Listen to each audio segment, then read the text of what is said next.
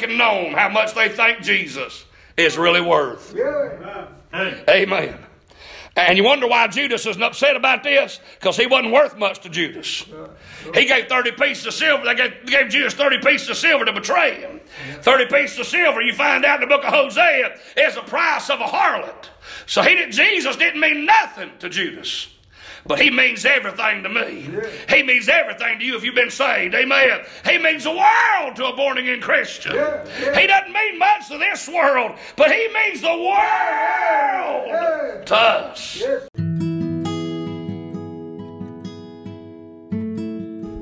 Hello and welcome to the Victory Bible Podcast. Thank you for deciding to listen today and be a part of our listening family. We pray that everything is a great blessing to you.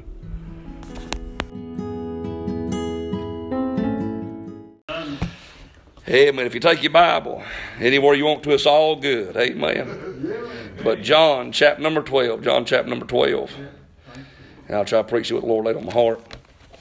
Uh, amen. I, Noah gets on to me about preaching the same thing over and over again sometimes. He messes with me all the time.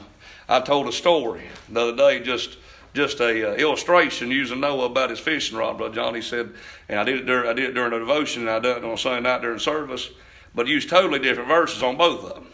And Noah said, Daddy, you just all the time preaching the same thing, ain't you? so that, made me laugh so much. So he might have to get on to me a little while because they've heard this message. But anyhow, they went to preacher's fellowship with me. But this is a message the Lord's got on my heart, so I'm going to preach it to you tonight. But uh, man, I, I got to read on these verses in John 12. And if you heard it on the, if you heard it on live, just uh, do me a favor and listen like you ain't never heard it before. All right. But uh, John 12, verse number one. Then Jesus, six days before the Passover, came to Bethany where Lazarus was, which had been dead, whom he raised from the dead. Uh, there they made him a supper, and Martha served, but Lazarus was one of them that sat at the table with him. Then took Mary a pound of ointment of spikenard, very costly, and anointed the feet of Jesus, and wiped his feet with her hair. And the house was filled with the odor of the ointment. Then saith one of his disciples, uh, Judas Iscariot, Simon's son, which should betray him. Why was not this ointment made? Was not this ointment sold for three hundred pence and given to the poor? And uh, boy, I got reading these verses, and I, got thinking about uh, just this thought. I, I got thinking about Mary. Everywhere you find her, you're gonna find her at his feet, at the Lord's feet. In Luke ten, she's at Jesus' feet worshiping. In John eleven, even though Lazarus has died, she's at his feet. And in John 12, she's at his feet again worshiping. And uh, boy, I thought about, I wrote down this thought. Now, I thought about three different people in these verses. One of them's Mary. And no matter where you find Mary, she's always going to be serving. Bible says she served. No matter where Martha is, you go find her serving. That's right, Bless. Thank you. She go find you gonna find Martha serving. But no matter where you find Lazarus, Lazarus is gonna be around Jesus. And no matter where you find Mary, Mary's gonna be worshiping. So, Lord help me for the next about three Sundays, I'm gonna try to give you this this uh, series of thought. And if Lord help me, I'm gonna preach on this thought. Anytime, any place anywhere. Anytime, any place, anywhere, Martha's going to serve the Lord.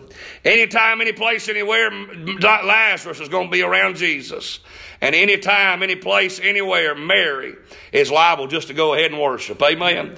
And if Lord help me, I want to preach about Mary for a little while and tell you a little about what I've seen about Mary's life about worshiping.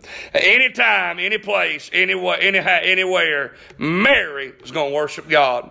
Help, Lord, I pray, I pray you just help us, God, just touch our lives.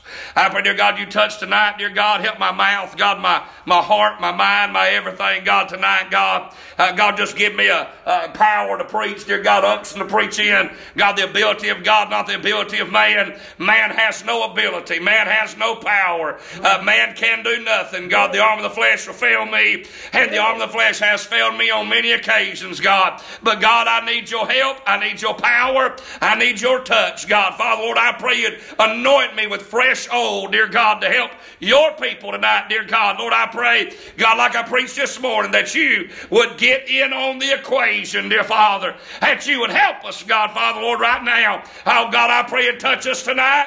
Help us, dear God, to get back. Uh, God, if we're away from worship, dear God, help tonight would be a place where we get to worshiping God Almighty. Help magnifying you and glorifying you, dear God, and magnifying your name. Help us tonight. In Jesus' name, amen. amen. Anytime, any place, anywhere, Mary is going to worship God. Amen. You say she ain't worshiping God in these verses. Oh, yes, she is. Jesus is God, by the way. In the beginning was the Word, and the Word was with God, and the Word was God. Amen. Jesus is God. Bible says right here, I got to look at verse 3. If you look at John 12 here in verse number 3, I, I thought about some reasons for worship. She's worshiping in verse 3, then took Mary a pound of ointment, spikenard very costly, and anointed the feet of Jesus, and wiped his feet with her hair. And the house was filled with the odor of the ointment. And, and, I want you to take your Bible. You can turn with me or you can listen either one. It's just fine. But Luke, Luke 8, verse number 2. Because we're going back to John 12. But Luke 8 and verse 2, I believe you can find some past reasons for her worship. I believe everybody in here has got a reason to worship in your past. God's done some great things in the past of your life. He's done some things in the present. He's done some things in the future. Thank God for what He's done in our past. Now listen to this Luke 8 and verse 2. You say, What did God do in Mary's past? Well, this is what the Bible says.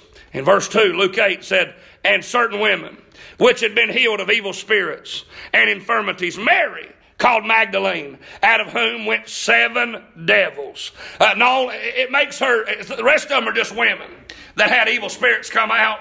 And then they come out and say, Mary Magdalene, though, she was the worst of the worst. She had seven of them in her. And boy, she was the worst of the worst. And Mary decided, boy, I tell you what, I'm ready to worship him because of what he done in my past. Amen. Hey, listen, I can run back to Calvary any old time I want to. That day I got saved by the good grace of God.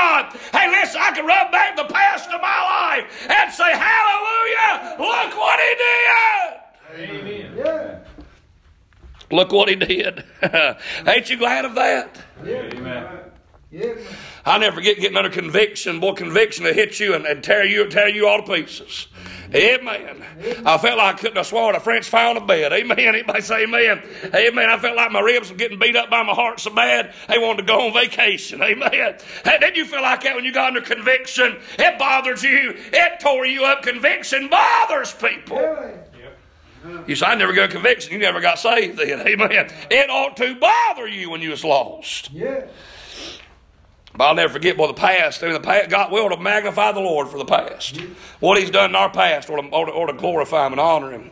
Not only the past, but let me give you this her present her present. God's done some stuff right now for her. Listen, I'm glad I can go back to Calvary. I'm go back to where I got saved. And if I can't find nothing else, I can run back to that and say, Hallelujah, I do have this. I do have that. I did get born again. I have been saved. Amen. I can go back to the past and say, Glory for getting saved.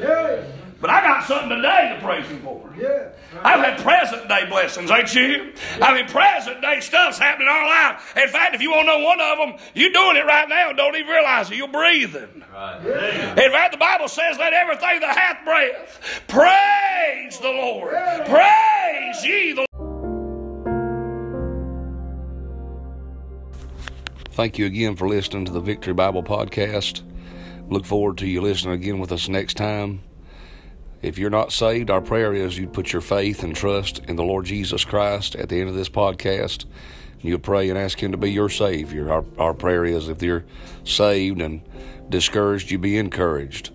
And if you are saved and man, you're trying to do your very best, we pray that you just keep on keeping on doing what God has called you to do. We love you. May God bless you. Have a great day.